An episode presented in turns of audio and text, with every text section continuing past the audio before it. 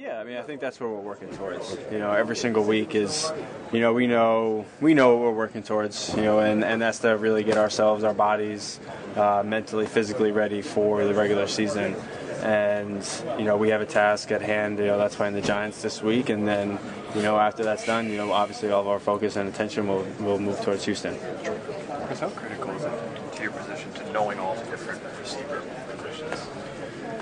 Um, I think, you know, from a you know, personally as, as a for a player, um, the more positions that you can learn, um, and the better you can do them, you know, the more trust you know you'll build between you know the coaches and the quarterback and, and your position coach, and um, you know just being available and, and having them know that you know, you know what to do and you can do your job well.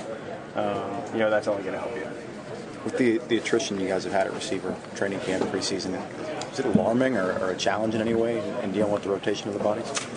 No, I mean, I think you know it's, it's the preseason. This is training camp. You know, I, I think that's just kind of you know I've been around long enough. You know, this is kind of how things go. You know, guys are you know get banged up or hurt, traded, whatever it is, and you know I, I think you know just for me, you know, just kind of being ready to go at all times. Um, you know, working you know really hard throughout the week.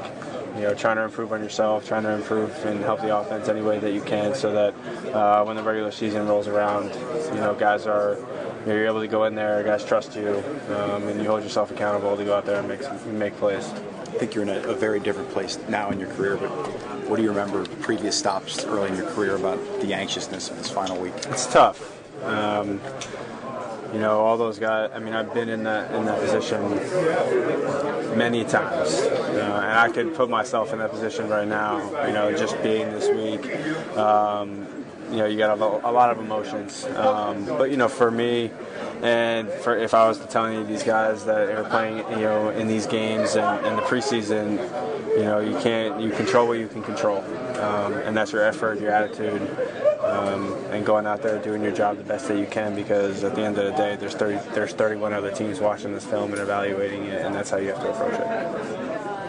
Thanks,